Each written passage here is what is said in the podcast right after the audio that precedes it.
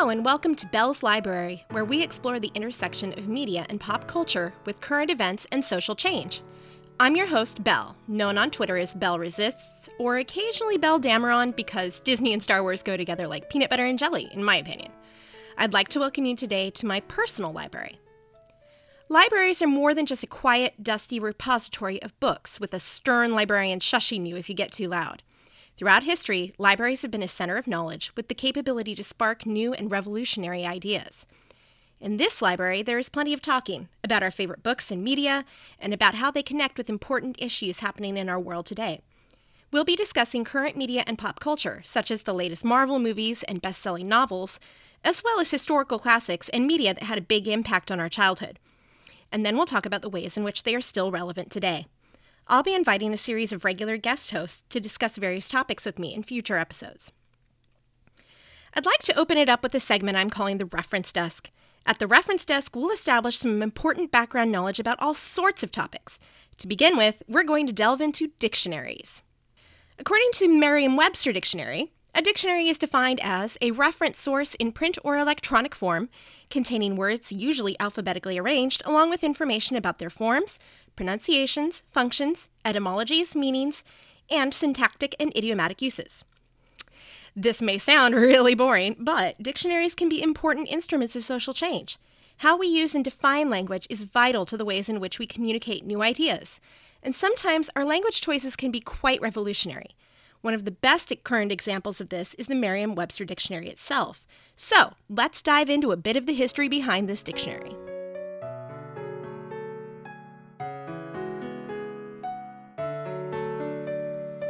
Noah Webster published the first edition of an American Dictionary of the English Language in 1828 after two decades of intensive work studying the etymology of words and the particulars of American language usage.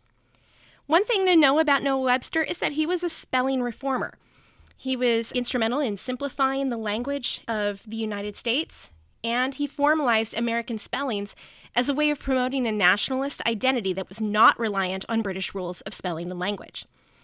You might know about this if you have ever seen the British spellings of words such as color, where they have a U in there after the second O a lot of British spellings use this kind of format. They also like to reverse letters, or rather, I should say that Americans reverse the letters like center, where Americans spell it with an ER at the end. British spelling has it with the R first, RE.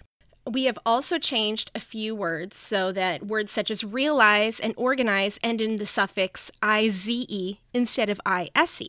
So, those are some examples of the ways that we have changed our language over time. One of the reasons why we do it this way is because it's simpler, at least according to Noah Webster and people like him. They believed it was a simpler way to spell, and also it was a, a, very American way of spelling things. And in the early 19th century, defining American culture separate and apart from British culture was a very important concept. Another thing to discuss about dictionaries is that there are two kinds of dictionaries descriptivist and prescriptivist. A descriptivist dictionary describes the way that language is used in the real world. A prescriptive dictionary describes the way that the dictionary creators think language should be used.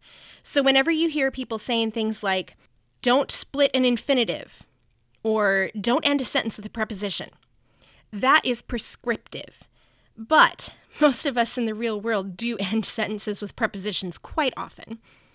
And we don't really pay much attention to things like splitting infinitives. So all those grammar rules are prescriptive. They tell us how we should speak. Descriptive language describes the ways that we actually speak. So when people say that ain't ain't a word, it is if you're a descriptivist. Plenty of people throughout the world and the United States in particular use words like ain't, and just telling us that it's wrong doesn't mean people aren't going to use it. So, was Noah Webster a descriptivist or a prescriptivist? You can be both. He seems to me to be more descriptive because he emphasized the way that Americans already tended to use language. But by formalizing such rules, he was prescribing a specifically American way of speaking and writing English.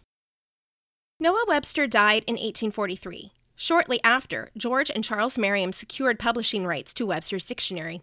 The company continued to publish Webster's Dictionary under that name until 1983 when the dictionary's name was officially changed to Merriam Webster. Merriam Webster Dictionary has become an ubiquitous presence on Twitter in recent years. A New Yorker article from September 13, 2017, entitled A Lexicographer's Memoir of Merriam Webster in the Internet Age, profiles Merriam Webster lexicographer Kory Stamper. A lexicographer is an author or editor of a dictionary. According to the ar- article, quote, Stamper most vividly captures the dictionary's broader interaction with society in her discussion of the linguistic and political overlap surrounding the term marriage. In 2009, Stamper writes, her inbox suddenly blew up with objections to Merriam Webster's definition of marriage. A conservative group had recently discovered that the dictionary included, in its definition of that word, a subsense of marriage accounting for same sex marriage. Stamper notes in the book that the definition has nothing to do with the Merriam Webster political agenda and everything to do with the way in which the word was already being used in the world. By 2003, there were far too many citations for marriage with the modifiers gay or same sex to ignore, and Stamper and her colleagues revised the entry accordingly. End quote.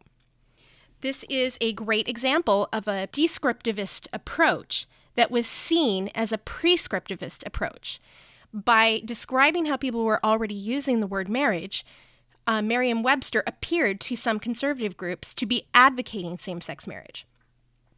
Whether it's intentionally or not, dictionaries can be seen as controversial when they reflect and define such changing concepts in modern society. They can also call attention to words with political and social relevance on the platform of social media. Merriam Webster has become an ubiquitous presence on Twitter, posting a regular word of the day and announcing spikes in lookups of certain words in the online version of the dictionary. Words that reflect important events and sometimes current controversies. Merriam Webster claims that their Twitter feed is not intended to be political, but it has made some very pointed posts in recent years. Some examples. On January 22, 2017, Kellyanne Conway said to Chuck Todd on Meet the Press, You're saying it's a falsehood, and Sean Spicer, our press secretary, is giving alternative facts to that. Merriam Webster published a post on their website saying that lookups for the words fact spiked dramatically after this exchange aired, and they tweeted their definition of fact a piece of information presented as having objective reality, just hours later. If this isn't snarky enough for you, two days later they followed up with another tweet saying, Whispers into the void. In contemporary use, fact is understood to refer to something with actual existence. Merriam Webster, in particular, has a history of subtly trolling the Trump campaign and administration through pointed blog posts, tweets, and word of the day selections. After Trump mistakenly used the word unprecedented in December 2017, Merriam Webster tweeted, Good morning. The word of the day is not unprecedented. We don't enter that word. That's a new one. Followed by a link to the definition of huh as the actual word of the day. Other word choices to emphasize include bigly versus big league, complicit, and misogyny. They also call out Trump's frequent misspellings, such as honor, which he misspelled as H O N E R, lightweight, which he misspelled as L E I G H T, weight, and White House counsel versus council, C O N S E L versus C O N C I L. On May 30th, 2017, after Trump posted a truncated tweet with the misspelled word covfefe, which was probably intended to be the word coverage, Merriam Webster tweeted, Wakes up, checks Twitter. Dot, dot, dot. Uh, dot, dot, dot. Lookups for. dot, dot, dot. Regrets checking Twitter, goes back to bed. Covfefe went on to become one of the most widespread memes of the Trump administration so far. Apparently, Merriam Webster claims they are not trying to troll Trump and other media figures, but that seems hard to believe when their choice of words to examine is so very on the nose. Last Tuesday, after Roseanne Barr tweeted racist comments about Valerie Jarrett, the new revival of The Roseanne Show was very quickly canceled by ABC. Shortly after, Merriam Webster tweeted a link to a short article on the difference in spelling between canceled with one or two L's. Merriam Webster and other descriptive dictionaries add new words when they become relevant or enter common usage. In March of this year, they added dumpster fire and mansplain, for example. These words have been very relevant and widely used. Word usage can also change over time, and as meanings change, so can our understanding. Language can actually affect the way people think, and having the word for a concept can be tr- crucial to understanding that concept. Words can be co opted or reclaimed to take away or redirect their power. Examples of reclamation include women and minorities taking back slurs such as gay, queer, the N word, and slut. Words can be redefined in harmful ways too, which I will look at in more depth in my next episode.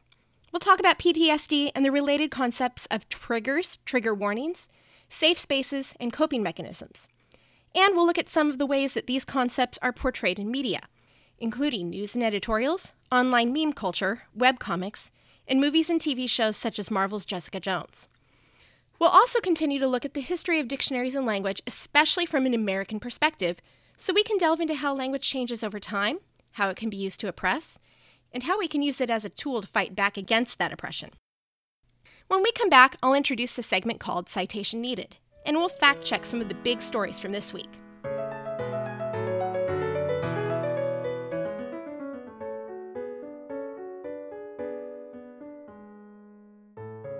Welcome back. In this next segment, Citation Needed, we'll be discussing some important stories in the news lately and providing some of the context and background knowledge needed to understand those stories, as well as doing a little fact checking. This week, we've seen a lot in the news about immigration in the U.S., and headlines about missing children and families being forcibly separated at the border abound. These can prompt very strong emotional reactions, so it's extra important to carefully check the facts before we get carried away with our feelings about these stories. I am recording this on Saturday, June 2nd, 2018. These stories are all stories and headlines that have surfaced over the last week. For all of these stories, there's some necessary clarification that needs to be made. A number of different government departments are discussed, and it's important to understand which departments these are and how they are organized. First, the Department of Health and Human Services, often abbreviated as HHS we will also talk about the Department of Homeland Security, or DHS. Underneath these two departments are some others, including the Office of Refugee Resettlement, ORR, which is categorized under the Department of Health and Human Services. As part of the Department of Homeland Security, we have the Customs and Border Protection, CBP, and Immigration and Customs Enforcement, ICE, which you will likely have heard a lot about in recent days in the news. First, I'd like to talk about a viral meme that showed up on my Facebook feed. A family member posted a photo of rosaries reportedly confiscated from undocumented immigrants by U.S. Border Patrol agents. For many, this calls to mind images of personal possessions confiscated from Jews in Ro- German concentration camps during World War II. I expressed some doubt about the photo because the rosaries were neatly and artfully displayed in sharp contrast to photos of similarly confiscated items that one might expect to find collected in a disorganized pile. At first, I suspected it was a stock photo someone had falsely claimed was of confiscated items. However, on further research, I discovered that the rosaries are from a photo series by Tom Kiefer, who was a janitor at an Arizona CBP facility for many years. Part of his job was to dispose of confiscated items that were taken from undocumented immigrants apprehended at the border. The facility's policy was to con- confiscate all items considered potentially lethal or non essential. Kiefer discovered that these items included everything from toilet paper to toothbrushes, pocket Bibles, rosaries, water bottles, keys, shoelaces, razors, mix CDs, condoms, birth control pills, sunglasses, hairbrushes, combs, wallets, baby food, gloves, sewing kits, cosmetics, candy, stuffed animals, children's toys, and more. Kiefer began sneaking the trash out and collecting it, eventually using it to begin a photography project in which he artfully displays and photographs the objects. After 10 years working for CBP, he quit his job to focus full time on his artwork. He calls this photography project El Sueño Americano. According to an article on Kiefer in The New Yorker, Quote, Kiefer sees his project as a counterweight to CBP's dehumanizing practices, which yank everyday objects from the context that imbued them with meaning. He hopes not just to draw people's attention to those practices, but also to evoke the value the objects must have once had to their owners. End quote. I think it's wise to be skeptical of the emotional memes we see shared on- online, but digging deeper can actually be a rewarding experience that deepens our understanding of what's going on and provides context to the strong emotions we feel. Next headline I'd like to talk about we've been seeing a lot about yellow wristbands being given to immigrants at the border. A lot of people see these wristbands as analogous to the yellow Star of David that Jews were forced to wear in Nazi Germany. In a society already sensitive to encroaching fascism and an increase in neo Nazi demonstrations, such a symbol takes on sinister implications, so it's worth taking a closer look at. What I found was information about Operation Streamline, which was launched in 2005 by Michael Chertoff, then Secretary of the Department of Homeland Security, during the Bush administration.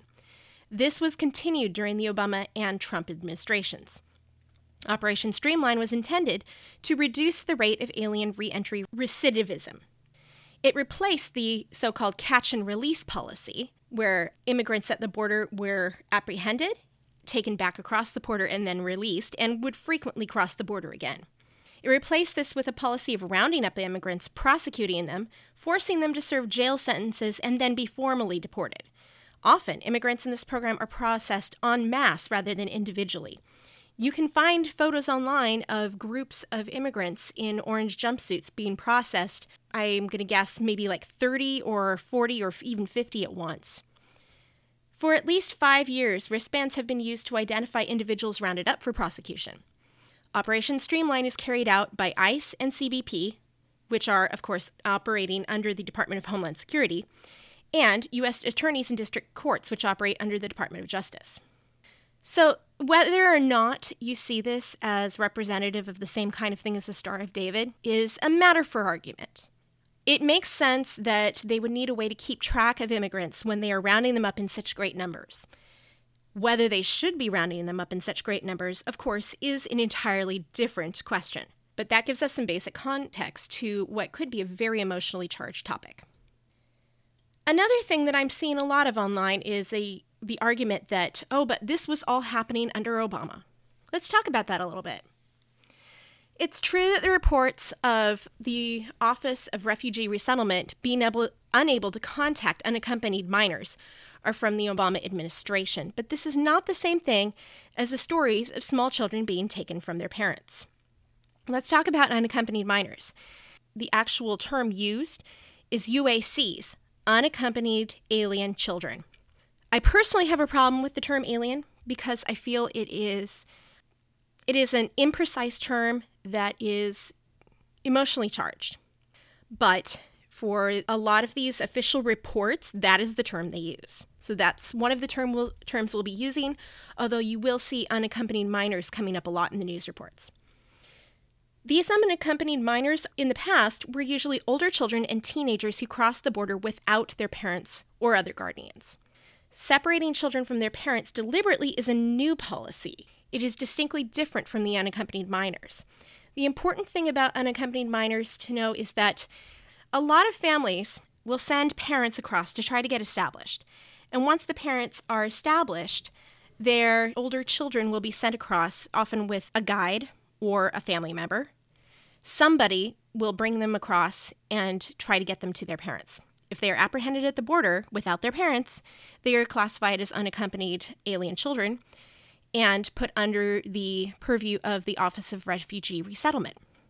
Such children are usually given over into the custody of a sponsor, which can be a relative and can be somebody that the child knows or is known to the family, or in some cases could be someone they don't know but who is qualified via background checks to be the child's sponsor. They will bring them to things like immigration check ins and will be responsible for the child's well being. We have been hearing about a lot of these children being lost. What that means is that the Office of Refugee Resettlement has tried to contact these sponsors and was unable to.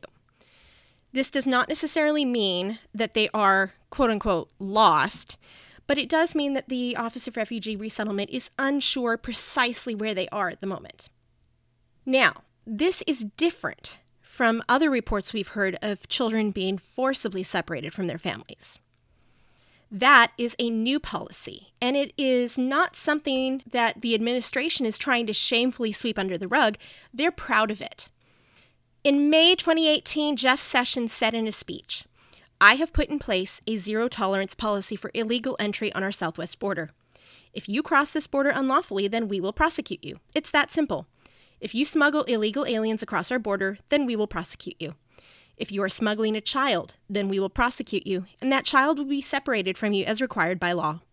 If you make false statements to an immigration officer or file a fraudulent asylum claim, that's a felony.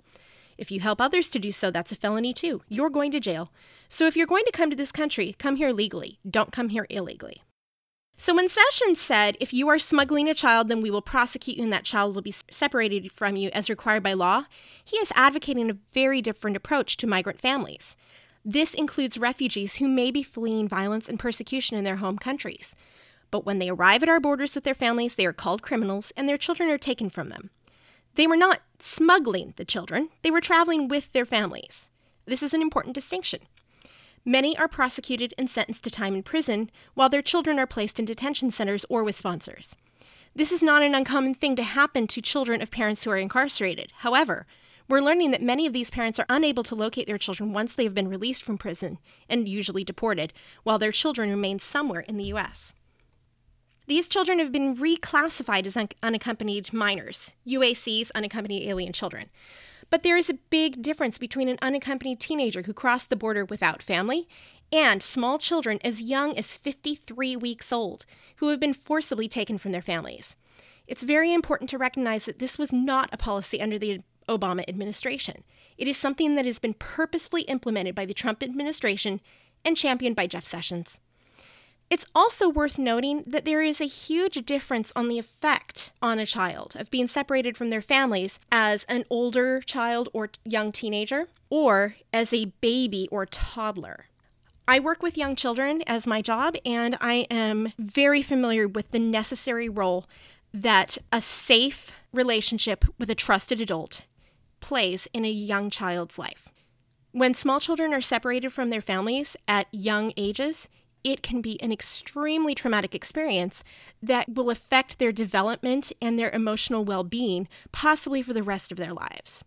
This is very different from the policy of sending unaccompanied minors to go live with sponsors.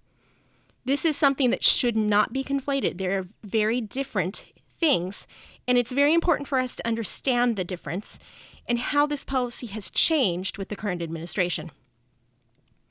Now let's talk about another headline that has been so very emotional for a lot of people. It makes a lot of them say they want to cry when they read it. You might have heard about a prison bus for babies. This image that has been traveling around online sparks particularly vehement outrage. It is of a transport filled with child safety seats, often shared with a caption calling it a prison bus for babies. Is it really, though? Let's break down the facts.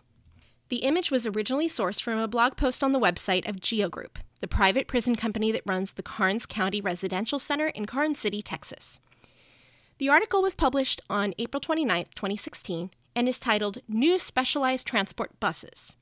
Let's start with the most trivial part of the claim. Is this bus for babies? Technically, no. The child seats you see installed on the bus are child safety seats for young children under five years old, but they are not rear facing infant seats.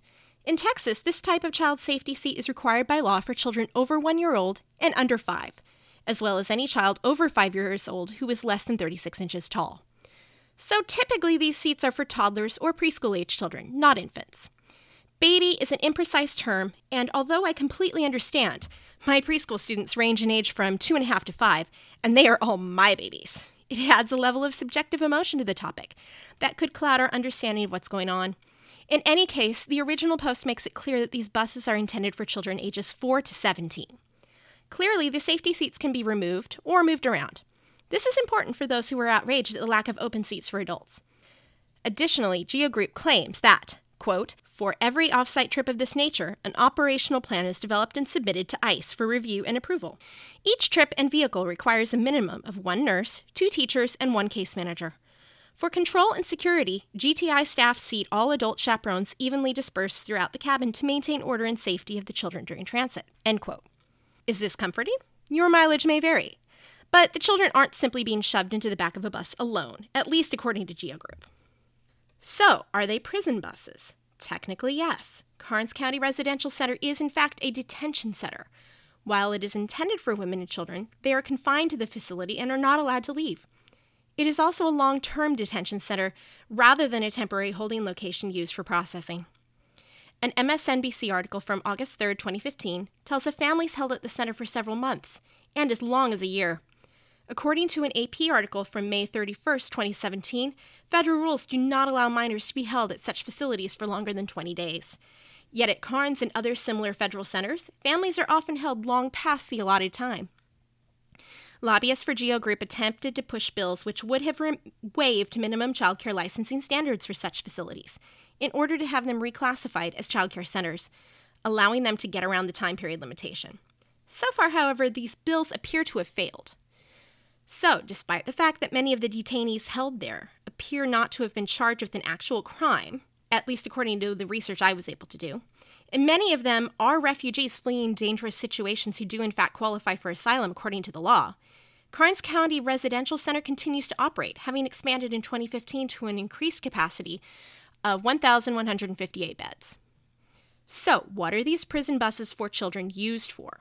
The knee jerk reaction online appears to be that they must be for transporting children after separating them from their parents, which is a conflation of several related news stories that have surfaced around the same time. It's true that the Trump administration's new policy is to separate children from their parents, but Karnes is specifically intended to house mothers with their children. It doesn't seem that any fathers are housed there with their families, however, from what research I was able to do, and I thought that was somewhat notable. GeoGroup's blog states the center's recent expansion created new demands to an already unique transportation mission by requiring larger capacity vehicles to provide off site field trips. These field trips are part of the contract with the U.S. Immigration and Customs Enforcement, ICE. Field trips are provided to all children ages 4 through 17 enrolled in educational programs provided by the John H. Wood Charter School, located at KCRC. Field trips consist of going to a variety of places, such as the San Antonio Zoo, seeing a movie at the local theater, going to the park, etc. That sounds lovely. I do wonder, however, how the reality measures up to what they claim. I would very much like to know what kind of an education is provided to children on site and how it compares to best practices and standards. Hopefully, I'll be able to do a more in depth look at this later if I can find the sources I need. I will continue to research this. One last nitpick about the buses GeoGroup says each seat has a convertible child safety seat and is equipped with a DVD system with four drop down screens to provide entertainment to the children with onboard movies during transport missions. First of all, this preschool teacher bristles at the idea of needlessly pacifying small children with excessive amounts of screen time that is not healthy for their developing brains, clearly as a substitute for proper behavior management and care for children who are almost certainly all suffering from varying levels of trauma. Secondly, transport missions is not a term I would typically use when talking about field trips for small children. Lastly, GeoGroup's post ends with the sentence The entire GETI team at the Karnes County Residential Center is dedicated to provide safe, secure, and efficient transportation of our, quote, precious cargo, unquote, the children and mothers assigned to our facility. The sinister, somewhat smarmy irony in this quote makes me want to throw up in my mouth a little. So, if you're imagining a bus full of unaccompanied toddlers being whisked away from their parents, screaming and crying, and possibly never to see them again, that's not what this is. The reality, however, is far from reassuring, and I personally do not trust a private prison corporation as far as I could throw them in any circumstances, much less when it comes to questionably legal detention center for immigrant children and their mothers. However emotional these stories make us feel, though, it is really important for us to understand the facts and to understand what is really going on. What really is happening could be just as worrying as what we feared. But in this age of alternative facts and muddied waters of what is and isn't true, it's very important more than ever for us to understand the actual realities of what's happening and the truth behind the headlines.